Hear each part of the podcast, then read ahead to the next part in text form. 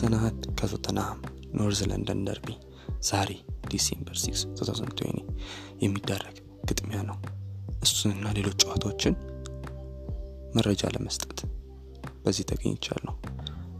ዛሬ ቶተንሃምና አርሰናል ጨዋታ ያቀለባቸው ይህም ጨዋታ ሲካሄድ በ13 ደረጃ ልዩነት ላይ ሲሆን ቶተንሃም አንደኛ ደረጃ ፕሪሚየር ሊግ ላይ ሲቆናጠጥ አርሰናል ደግሞ 14ተኛ ደረጃ ላይ ይህ gap North London ሲካሄድ በዚህ ያህል gap North London derby ሲካሄድ ከ62 ዓመታት በኋላ ለመጀመሪያ ጊዜ ነው።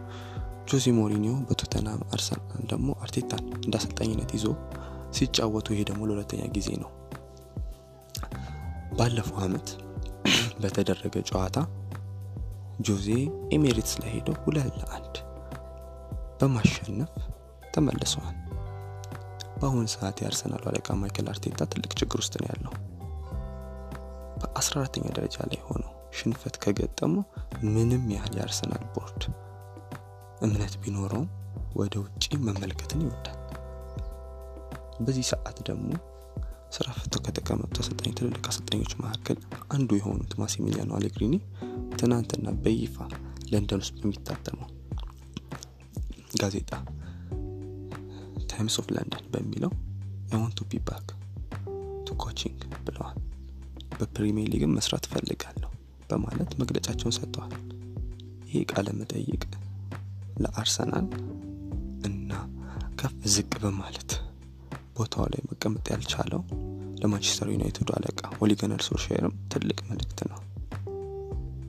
ሶልሼር ትናንት በተደረገው ጨዋታ መደሻዎችን ዌስትሃሞችን ከመመራት ተነስቶ ሶስት ለአንድ ማሸነፍ ችሏል። ለማንቸስተሮችም ፖግባ፣ ግሪንውድ እና ማታ ግቦቹን አስቆጥረዋል።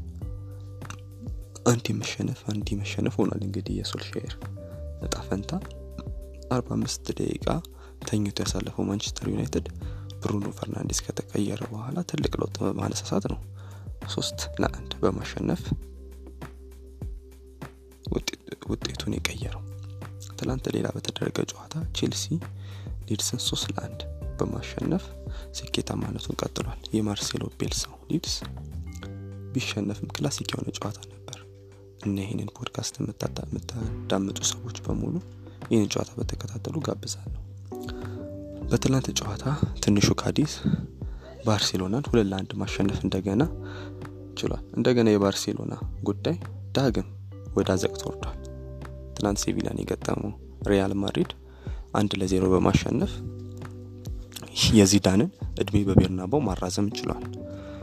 ወደ North London derby ስንመለስ ሞሪኒዮ የማሸነፍ ጉዞ ይቀጥላል የሚሉ ብዙ ግምቶች የተሰጡ ቢሆንም ለአርቴታ ግን የዛሬው ጨዋታ ትልቅ ስራ መስራት የሚጠበቅበት ይሆናል። መከላከሉን penetrate ማድረግ ከባድ የሆነ የቶተናም ቡድንና መተኮስ ያቃተው የመድፈኞቹ የአጥቂ ክፍል ዘንድሮ ፕሪሚየር ሊጉ ላይ ካለው ነገር አንጻር ለቶተንሃም ከፍተኛ ግምት ተሰጥቷል። ግን እንደሚታወቀው የዘንድሮ ፕሪሚየር ሊግ ለጠንቋ የማይመችም እንዲሉ ውጤቱ ሊቀለበስ የሚችላል የሚል ሰፊ ግምት ይሰጣል። አሁን ቶተንሃም ባለበት ወቅታዊ ሁኔታ ለቶተንሃም ከባድ ቅድሚያ ግምት ቢሰጠውም አርሰናሎች ነጥብ በማስጣል ወይም በማሸነፍ ወደ ቀድሞ ወይም ደግሞ ወደ ማደግ ያላቸውን ነገር ለማስቀጠል ይሞክራሉ የሚል መረጃ አለ። ቃል ኪዳን ነበርኩ። አመሰግናለሁ።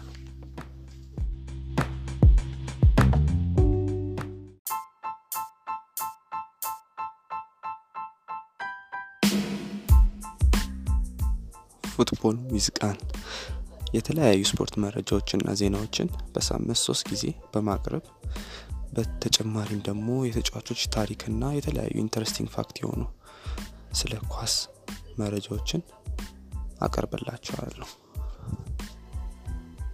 እና subscribe comment እና share በማድረግ የ Football with ቃል ቤተሰብ እንዲሆኑ ከወዲሁ ጋብዛለሁ። Football ዊዝ ቃል በፖድካስት የመጀመሪያው የእናንተ ምርጫ። አመሰግናለሁ።